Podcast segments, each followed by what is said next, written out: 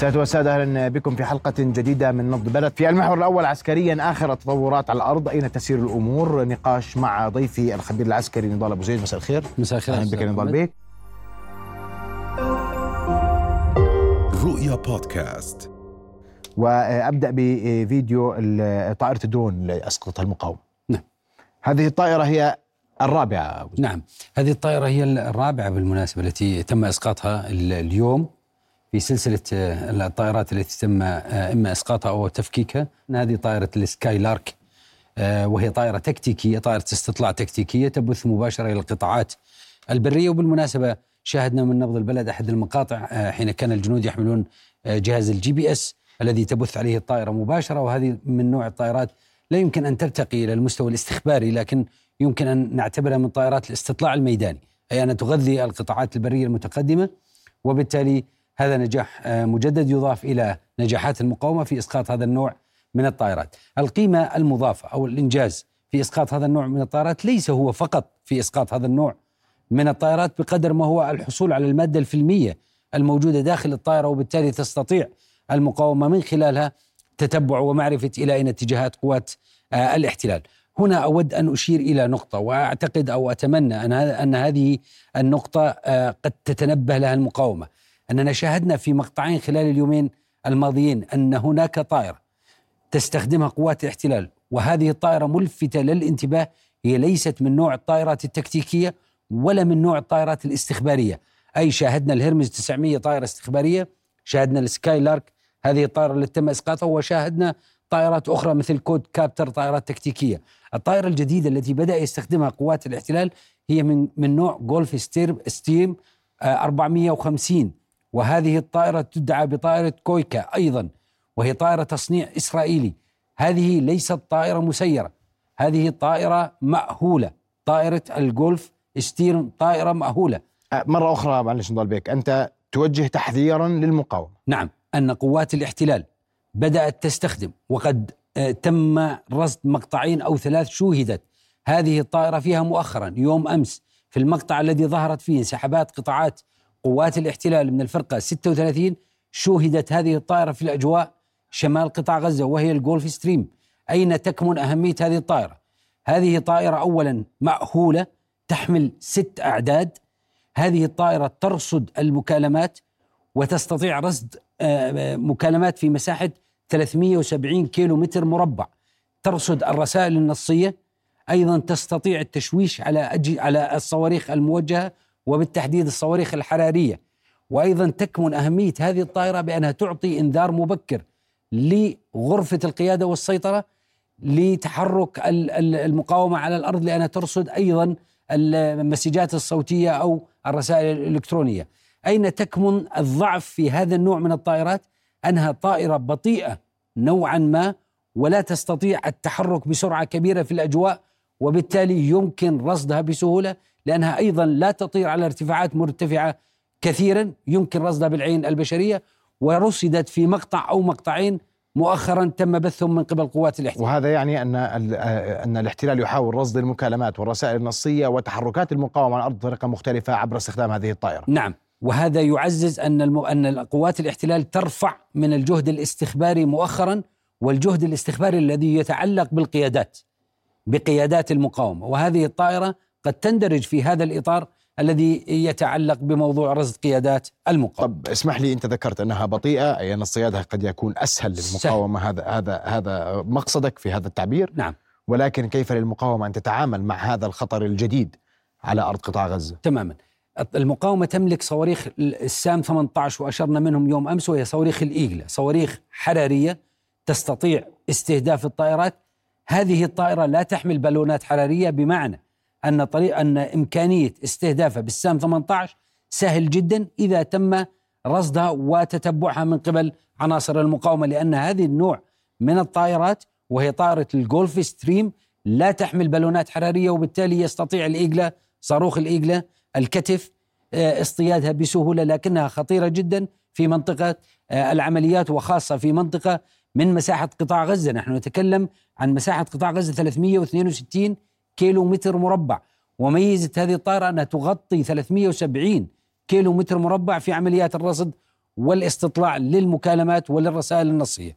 نعم إذا على المقاومة أن تحذر من اتصالاتها نعم. ورسائلها النصية كله مرصود اليوم باستخدام هذه الطائرة وعليها استهدافها بالصواريخ الحرارية لأنها لا تملك القدرة على مواجهتها وهي طائرة بطيئة وتسير على ارتفاعات أو تحلق على ارتفاعات منخفضة تماما سيدي. طيب.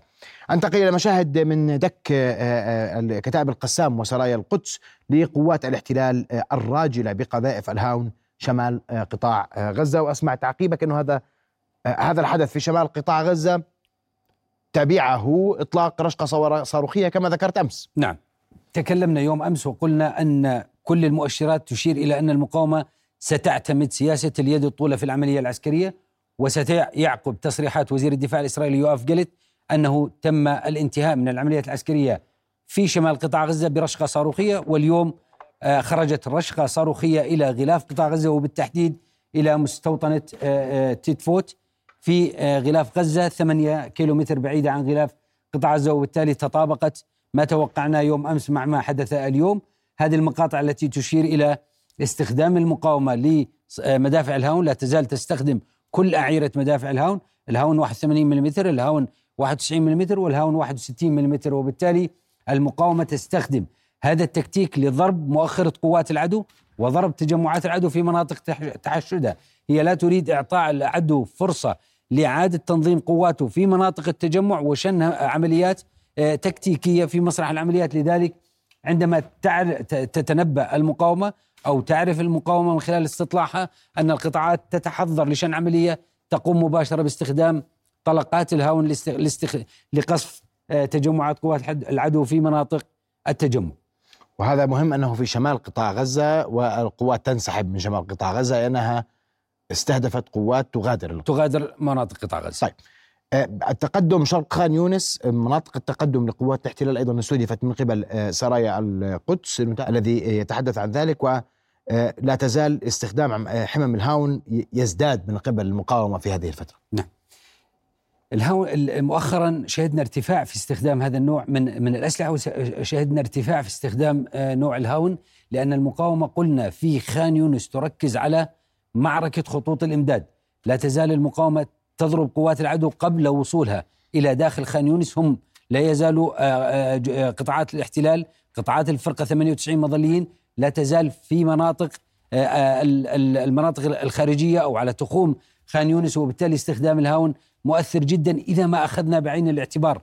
وهذا يصب في النقطة التي تكلمنا عنها أن المقاومة تقتصد بالجهد وتستخدم السلاح المناسب للهدف المناسب. عندما تستخدم المقاومة سلاح الهاون تجاه قطاعات الفرقة 98 مظليين بمعنى أن هذه الفرقة لا تملك المدرعات بشكل كافي هي معظم تسليح ومعظم آه، آلياتها من الآليات الخفيفة التصفيح أو من آليات الهنفي وبالتالي استخدام الهاون ضد هذه القطاعات هو مؤثر بشكل كبير جدا. وشاهدنا مقاطع سابقة كيف نجحت المقاومة في استهداف أيضا غرف قيادة وسيطرة لقطاعات الفرقة المظليين 98 إذا هذا الفيديو يؤشر يؤشر أن المقاومة تستمر في نهجها في منطقة محيط خان يونس بمعنى عدم السماح لقوات الاحتلال بالتوغل داخل مدينة خان يونس والدفاع آه، عن ال- المدينة في- على حدودها على عكس ما قامت به في شمال وسط القطاع. صحيح تماما سيد إذا هذه هي مشاهد التي بثتها المقاومة اليوم لدك حشود الاحتلال في م- منطقة آه، آه، التقدم أو محاور التقدم شرق خان يونس آه، وهو النهج الجديد الذي استخدمته المقاومة عسكريا في آه، هذه المنطقة. أنتقل للأرقام آه، نضال بيك. نعم. وإذا عندك تعقيب آخر على الرشقة الصاروخية التي وهي رشقة مؤثرة أنه في في منزل تضرر بالكامل. نعم. هذه المستوطنة بال- بالمناسبة هي من أكبر أو من تعد من أكبر المستوطنات الموجودة في غلاف غزة وبالتالي استهدافه وتبعد عن غلاف قطاع غزة عن حدود قطاع غزة تقريبا 8 كيلومتر. عندما نقول أن المقاومة نجحت باستهداف هذه المستوطنة من المناطق التي أعلن عنها وزير الدفاع الإسرائيلي بأنه تم السيطرة عليها وأنه آه، لن يكون هناك عمليات عسكرية لأن انتهاء العمليات العسكرية في شمال قطاع غزة هذا يشير بكل تأكيد إلى أن المقاومة تستطيع التمدد وإعادة تنظيم نفسها حتى في المناطق التي يعلن الاحتلال عن السيطرة عنها. وبالمناسبة توقعنا هذه الرشقة يوم أمس وقلنا أن المقاومة قد تقوم بتنفيذ رشقة صاروخية وحصلت هذه الرشقة وهي بالمناسبة خمسين صاروخ وليس صاروخ أو صاروخين 50 صاروخ باتجاه تيتفوت 8 كيلومتر وأعتقد انها من نوع صواريخ قسام اثنين أو قسام ثلاث لأن هذه النوع من الصواريخ تغطي هذه المسافة. نعم. أذهب مباشرة إلى أرقام الخسائر وكالمعتاد ولكن ليس كالمعتاد بأنني سأشير إلى شيء ملفت في هذه الأرقام، اليوم أعلن الاحتلال صراحة عن أرقامه بعد 102 يوم. تكلم عن آه، آه، 2567 إصابة وتك... منذ بدء العملية البرية وتكلم عن 1642 منذ بدء العملية البرية أي من بداية العمليات العسكرية. 2567 ومنذ بدء العملية البرية 1642 هذا إعلان رسمي من قبل قوات الاحتلال. 522 قتيل منذ بدء العملية العسكرية وهنا أود أن أقف عند هذه الأرقام حتى أثبت زيف الرواية الإسرائيلية من أرقامه. إذا ما ذهبنا إلى رقم ال 2567 منذ بدء العملية العسكرية وقسمنا هذا الرقم على عدد أيام العملية العسكرية نجد أن نسبة خسائر قوات الاحتلال أو عدد خسائر قوات الاحتلال هي 25 إصابة في اليوم. نذهب إلى الرقم الآخر وهو ال 1642 آه، آه، إصابة منذ بدء العملية البرية. وإذا ما أخذنا بعين الاعتبار أن العملية البرية بدأت في 27 10 اذا نحن نتكلم عن 71 يوم من العملية البرية إذا ما استثنينا السبع أيام هدنه وقسمنا هذا الرقم ال 1642 على عدد أيام العملية البرية نجد أن عدد الإصابات في العملية البرية أيضا 25 إصابة في اليوم. الآن نأتي إلى الرقم الذي تم الإعلان عنه بالقتلى هو 522 قتيل منذ بدء العملية العسكرية. هذا الرقم نقسمه على عدد أيام العملية العسكرية نجد أن عدد الإصابات هي خمس إصابات في اليوم. القتلى القتلى خمس إصابات في اليوم وبالتالي هذا التناغم في مستوى الأرقام التي يعلن عنها المقاومة والتطابق يبدو أنه لم يلتفت له ولكن أراد ضبط الأرقام من الانفلات فقام بوضع أرقامه بنسب معينة لا يريد أن يظهر للشارع الإسرائيلي ولا للمراقب أن الأرقام كبيرة جدا وبالتالي هذا التطابق بين نسب الأرقام مع عدد أيام القتال أعتقد أنه يشير صراحة إلى كذب الأرقام التي تبث من قبل قوات الاحتلال وأن الأرقام تفوق هذه الأرقام بآلاف وليس بمئات. نعم. أذهب يعني محسوبة ورقة وقلم عشان يطلع محسوبة بالدقة وبالتالي يبدو أن النسب التي استخدمها قوات وهذا هذا هذه أرقام. يعني لا اجتهاد فيها. أرقام تتطابق مع عدد الأيام تخرج عنا آه الأرقام بالتحديد عدد الإصابات وعدد القتلى. وبالتالي هذا ال- ال- ال- ال- ال- الحسبة أو هذه العملية الحسابية آه التي لم يلتفت يبدو أنه لم يلتفت لها قوات الاحتلال أعتقد أنها تؤكد زيف الرواية الإسرائيلية فيما يتعلق بأرقام إصاباته وأرقام القتلى آه لديه. نعم. أذهب مباشرة إلى آه، عملية الانسحاب التي أخذت جدلا كبيرا منذ 24 48 ساعة بين القيادات ال- العسكرية والقيادات السياسية الإسرائيلية. أحد آه، أركان مجلس الحرب وهو آه، ساعر قال أننا لن نصل ونتكلم عن عضو في مجلس الحرب الحكومة المصغرة. آه، ساعر قال أننا لن نصل إلى أهدافنا بهذه ال- الطريقة التي نقاتل فيها. وبالتالي هناك حالة من التفكك داخل مجلس الحرب أود أن أشير هنا إلى أن انسحاب قطاعات الفرقة آه، آه، آه، قطاعات الفرقة 63 مدرعة هي تشير صراحة إلى فشل تكتيكي في حين أن انسحاب ليش؟ لأن عندما نسحب فرقة مدرعة بالكامل هذه الفرقة الفرقة 36 آه، عفوا الفرقة 36 عندما نسحب فرقة مدرعة بالكامل في فترة اشتباك للعمليات وخسائر القوات كبيرة هذا بحد ذاته فشل تكتيكي لأن الانسحاب والتقييدات في أي عملية عسكرية لا تقاس بال timeline بالمدة الزمنية بل تقاس بمدى تحقيق الأهداف. وبالتالي عندما نقول أن قوات الاحتلال تضع مدة زمنية لسحب قطاعاتها ولا تأخذ بعين الاعتبار الأهداف هل تحققت أم لم تتحقق؟ أعتقد أن هذا فشل تكتيكي.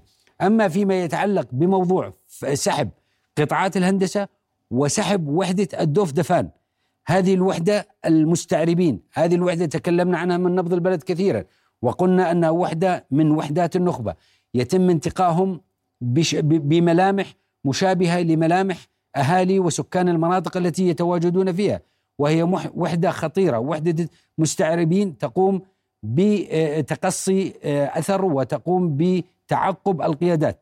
هذه الوحدة تم سحبها يوم أمس أيضا مع ال- الفرقة المدرعات وتم إرسالها إلى الضفة الغربية وبالتالي هذا أيضا فشل استخباري. عندما أقول أن هناك فشل تكتيكي تعلق بانسحاب الفرقة المدرعة وفشل استخباري تعلق بانسحاب وحدات آه، استخبارات مثل دوف دفان ووحدات هندسة أعتقد أن الفشل مركب من قبل قوات الاحتلال في العملية العسكرية التي ناهزت ال 102 يوم. وبالتالي أنا أعتقد أن قطاعات ال- ال- ال- الموجودة الآن حاليا على الأرض سواء الفرقة المدرعة 163 الموجودة في الشمال أو الفرقة 98 مظليين الموجودة في خان يونس أو الفرقة ال- ال 99 التي دخلت مؤخرا على خط عمليات أو محور عمليات آه، مخيم الصيرات جحر الديك المغازي. أعتقد أننا قد نشهد خلال الأيام القادمة سحب المزيد من القطاعات ما يعزز كلامي. وسأذهب أيضا إلى لغة الأرقام. إذا ما ذهبنا إلى تاريخ سحب اللواء الجولاني نجد أن تاريخ انسحاب اللواء الجولاني كان 21 12 أو أو أو وحدات من اللواء الجولاني كان في 21 12 طيب. عقبها بعد ذلك سحب خمس ألوية من الاحتياط وكان إعلان رسمي وكان ذلك في 31 أيضا 12 الآن سحب الفرقة المدرعة 36 كان تقريبا حسب المصادر هو يوم أمس لكن كان بدء تخفيف القوة من يوم 12 أو من يوم 13 واحد.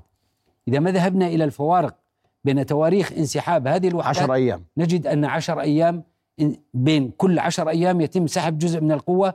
لذلك نتوقع بعد عشر أيام من الآن يزيد أو ينقص يوم أو يومين سيتم سحب المزيد من القوات الموجودة في منطقة العمليات في قطاع غزة.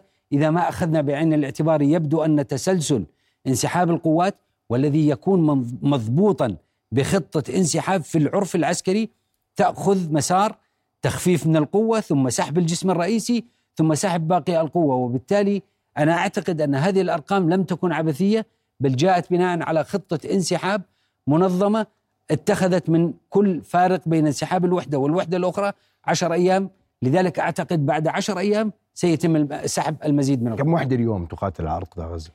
الآن كم يقاتل تبقى اليوم؟ تبقى ثلاث فرق بالتحديد تقاتل بالتحديد شمال قطاع غزة على محور بيت حانون مناطق الشجاعية تقاتل فرقة المدرعات 163 في الوسط بالتحديد من جحر الديك إلى مخيم انصرات إلى المغازي هناك الفرقة التي تكلم عنها الاحتلال حديثا وهي الفرقة المشاة 99 وموجود معها لواء كفير وهذه الفرقة من من الاحتياط الاستراتيجي المربوط برئاسة الأركان. الفرقة الأخرى وهي فرقة المظليين 98 موجودة في محيط خان يونس تقاتل في خان يونس وهذه الفرقة تتشكل من ثلاث ألوية مظليين ولواء كوماندوز بال- بالإضافة إلى الإسناد القياسي. حتى تتضح للمشاهد الإسناد القياسي يعني فيه وحدات الطبية والهندسة والتموين والإسناد اللوجستي وما إلى ذلك والإسناد القياسي الناري المجمع لدى ال- الفرق الموجودة. وبالتالي نتكلم عن ثلاث فرق الآن موجودة مقارنة مع خمس فرق كانت موجودة منذ بدء العملية العسكرية. بالتالي حجم هذه الفرق هل يمكن التعاطي معه وتحقيق الأهداف خمس الاستراتيجية فرق على الأرض كان كان آه، يعني هناك إسناد لها بخمس فرق أخرى احتياط. خمس فرق كانت تقاتل ومعها فرقة واحدة فرق احتياط احتياط. اللي هي 252 مم. هذه تم سحبها م- م- منذ تاريخ 31 12 لأنها من ألوية الاحتياط أصلا. مم. وبالتالي الآن نتكلم عن ثلاث فرق موجودة في مساحة قطاع غزة. خان يونس مساحته آه، 54 كيلو متر مربع موجودة فيه الفرقة 98 مظليين. شمال قطاع غزة فيها فرقة المدرعات والوسط في فرقة 99 الآن في ظل هذه الفرق المجمعة والمجحفلة في هذه مناطق العمليات الموجودة إذا كان هناك لدى قوات الاحتلال خمس فرق مجحفلة بإسنادها القياسي والإسناد الناري من قبل سلاح الجو لم تستطع تحقيق الأهداف الاستراتيجية التي وضعت من قبل السياسيين وهي القضاء على حماس وخلق واقع أمني جديد وتجريد حماس من قياداتها وتحرير الأسرى هل يمكن أن نعتقد أن ثلاث فرق موجودة على الأرض مشتبكة بالعمليات يمكن أن تحقق هذه الأهداف أنا لا الإجابة أعتقد أنها لن تستطيع طيب. تحقيق هذه آه، النتائج ولكن ستتحول إلى شكل العمليات الاستخبارية التي تعتقد الاحتلال أو يعتقد الاحتلال أنه قد يحقق من خلالها نتائج كويس. تتعلق بالقيادات أو غرف السيطرة. قبل ما ما أسمع منك معارك خان يونس آه، بدي أجي لنقطة في شمال القطاع وهناك آه، من يتحدث أن هنا ان أن قوات الاحتلال قد تعود إلى شمال القطاع نعم. تتفق مع ذلك بعد ما إنه قال بدي أنسحب وأموري تمام وسيطرنا عليها ورشقات صاروخية وما شاهدناه من من فيديوهات نعم. تظهر ضرب قواته قد يعود لشمال القطاع تتفق مع ذلك أنا لا أتفق مع ذلك وحتى لا يكون كلامنا إنشائي سنثبت ذلك بالمؤشرات. الآن عندما نتكلم عن مجموع فرق قوات الاحتلال الموجودة على الأرض وتنظيمها الهيكل التنظيمي لقوات الاحتلال هو يملك على الأرض تسع فرق ما بين فرق المشاة وفرق المدرعات عدا عن الويه النخبة. الآن عندما كان مشتبكا بخمس فرق موجودة في قطاع غزة تهشم من هذه الفرق الخمسة فرقتين وتم سحبها وتواجد على الأرض الآن ثلاث فرق. ويقول قوات الاحتلال أنه سيقوم بالتحول نحو المرحلة الثالثة. هذا ما يعلن عنه. سيتحول إلى المرحلة الثالثة وهذه المرحلة تندرج في إطار التخفيف من القوات النظامية وحل جزء كبير من الاحتياط حتى يريح الاقتصاد نوعا ما. لأن ال- المجتمع الإسرائيلي مجتمع متعسكر بمعنى أنه عندما يطلب الاحتياط يتم وقف المصانع والمشاغل والمؤسسات المدنية وكله يتحول إلى احتياط الجيش. الان هو يريد الاحت- الاقتصاد فيذهب إلى سحب جزء من الاحتياط. وهناك آه، موجود لديه خطر يتحدق من ناحية الأراضي من ناحية جنوب لبنان. أن ب- هو لا يريد المفاجأة من قبل حزب الله. أيضا ال- الضفة الغربية هي موجودة على برميل نار. قد تشتعل في أي لحظة ونشاهد يوميا هناك عمليات وخاصة في مناطق الخليل. ففي ظل هذه المؤشرات والتشابكات السياسية الموجودة أصلا في الحكومة المصغرة وفي حكومة الكابينت الإسرائيلي أعني بالحكومة المصغرة حكومة الحرب هل يمكن أن نتخيل أن قوات الاحتلال تملك ترف الوقت وترف القوات الإضافية لتعود تزجها في قطاع غزة؟ الإجابة لا، لو افترضنا أنه سيقوم بإعادة بناء القوات الذي قام بسحبها من قطاع غزة ومن ثم اعادتها إلى قطاع غزة. القوات التي سحبت من قطاع غزة تكلمنا بالنبض البلد أنها تجاوزت النقاط الحرجة، بمعنى أنها تجاوزت نسبة الخسائر 35%. عملية إعادة بناء قوات تعرضت ثلثها إلى خسائر تحتاج من شهرين إلى ثلاث أشهر. هذا عرف عسكري لا اجتهاد بالنص فيه. بالتالي تحتاج من شهرين إلى ثلاث أشهر ليتم إعادة بنائها بشريا وفي الآليات والمعدات وفي التسليح وفي الذخيرة. وبالتالي بعد إعادة هذه القوات لو افترضنا أنه سيقوم بإعادتها بعد ثلاث شهور هل ستكون الروح العدوانية والحالة المعنوية للجنود الذين قاتلوا وانسحبوا ثلاث شهور ثم يعودون إلى أرض غزة في الجحيم غزة الذي واجههم قبل ثلاث شهور هل سيكون بنفس الروح المعنوية؟ الإجابة لا لذلك أعتقد أن فكرة إعادة قوات جديدة وضخة داخل قطاع غزة فكرة قد لا تكون واردة في حسابات جنرالات الجيش الإسرائيلي لو ذهبنا إلى خيار آخر وهو خيار التبديل أن يتم سحب قطاعات وإدخال قطاعات أخرى مكانها. التبديل لا يتم عسكريا بهذا الشكل الذي شاهدناه في المقاطع المصورة. أي بمعنى؟ لا يتم سحب فرقة كاملة يوم يومين أو ثلاث أيام أو أسبوع ويتم إدخال فرقة مكانها. التبديل في كل الأعراف العسكرية يتم بنظام الإحلال. بمعنى تسحب كتيبة وتدخل كتيبة مكانها. يسحب لواء ويدخل لواء مكانه حتى يكون هناك تناغم بين الوحدات مع مسرح العمليات. أما أن يتم سحب كل الوحدات أو القطاعات ويتم إدخال قطاعات جديدة بعد أيام هذا غير وارد في الحسابات العسكرية إلا إذا كان هناك جنونا تعبويا. إيش يعني؟ بمعنى أن الاحتلال إذا أقدم على هذه الخطوة سيكون هناك عنده عملية انتحار تعبوي لأن هذه الخطوة لا تنسجم لا مع الأعراف العسكرية ولا مع مبادئ العلوم العسكرية. أن تتم سحب فرقة كاملة وبعد أيام يتم الزج بفرقة جديدة. عملية التبديل بين القوات تتم بعملية إحلال أي أن قطاعات تخرج وقطاعات تدخل مكانها. هكذا يتم عملية الإحلال وتبديل القطاعات.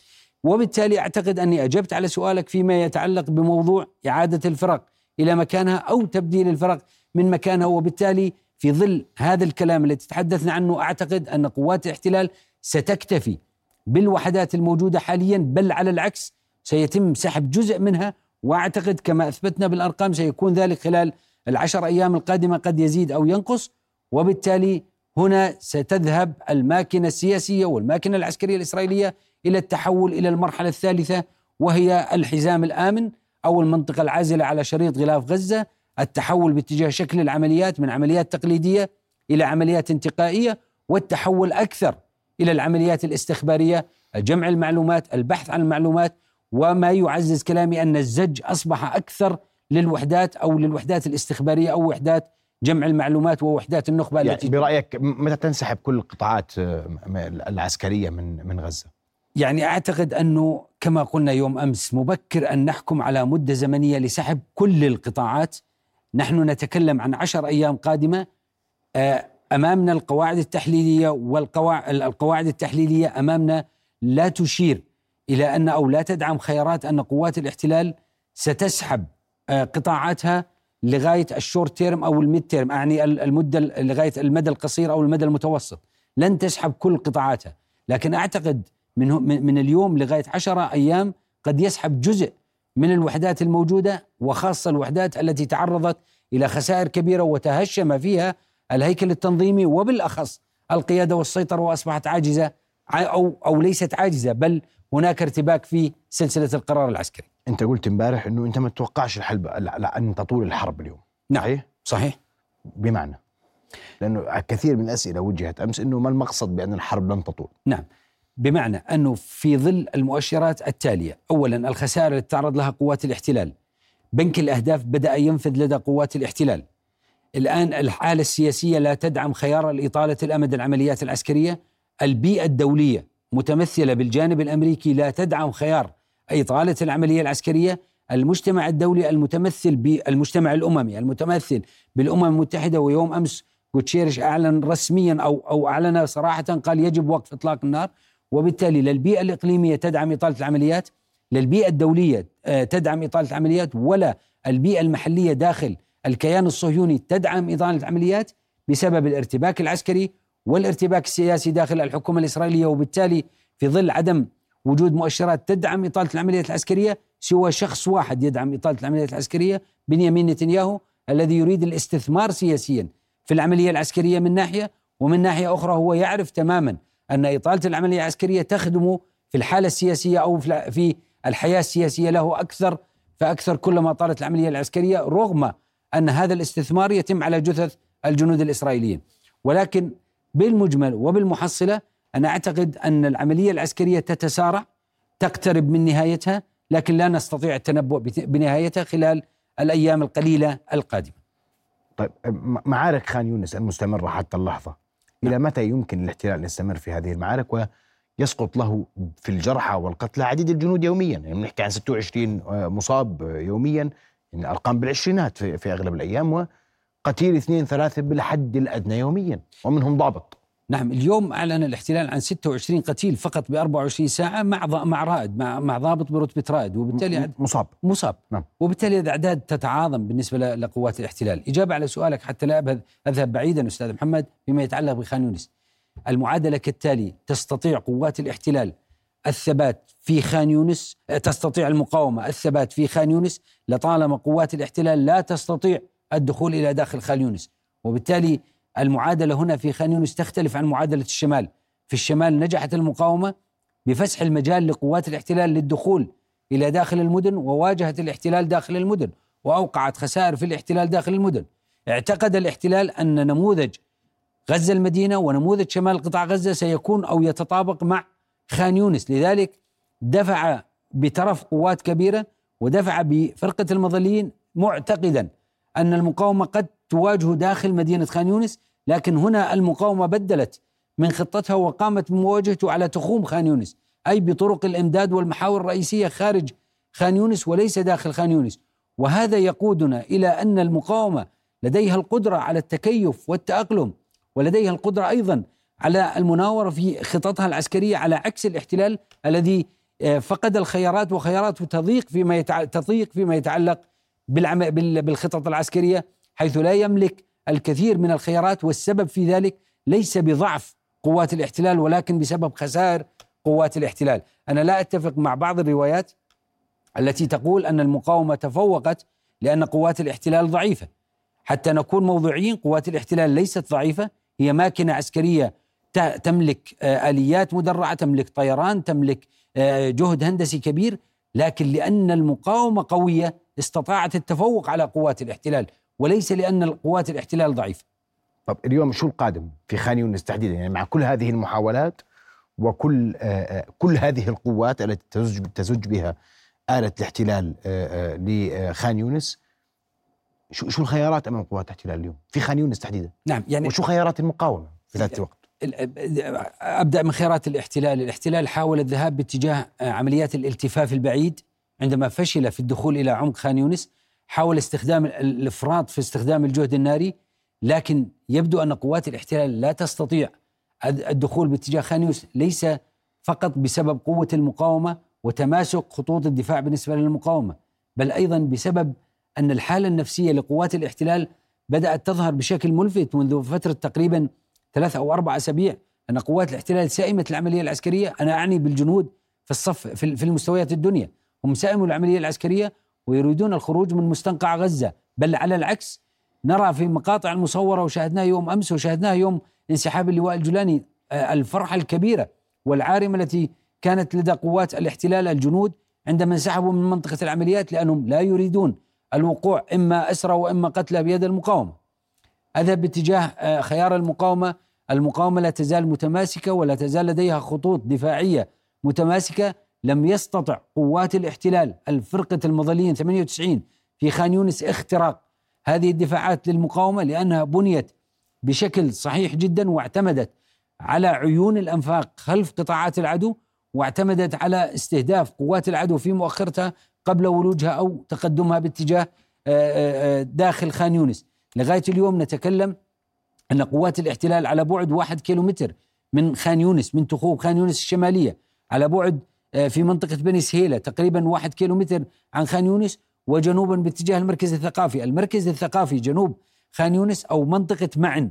جنوب خان يونس تكلمنا عنها تقريبا منذ أكثر من 33 34 يوم من من نبض البلد، وبالتالي هو لا يزال موجود على هذه التخوم وهذا يجعله عرضه أكثر لاستهدافات المقاومة لأن وجود قوات منذ فترة 44 يوم في منطقة عمليات واحدة أمام تماسك دفاعات المقاومة التي تملك مدافع الهاون والأسلحة التي شاهدناها بالإضافة إلى أسلحة الميم دال أعتقد أن هذا السبب الرئيسي في إيقاع الخسائر. نعم.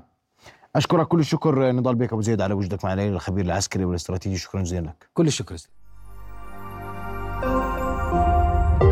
رؤيا بودكاست.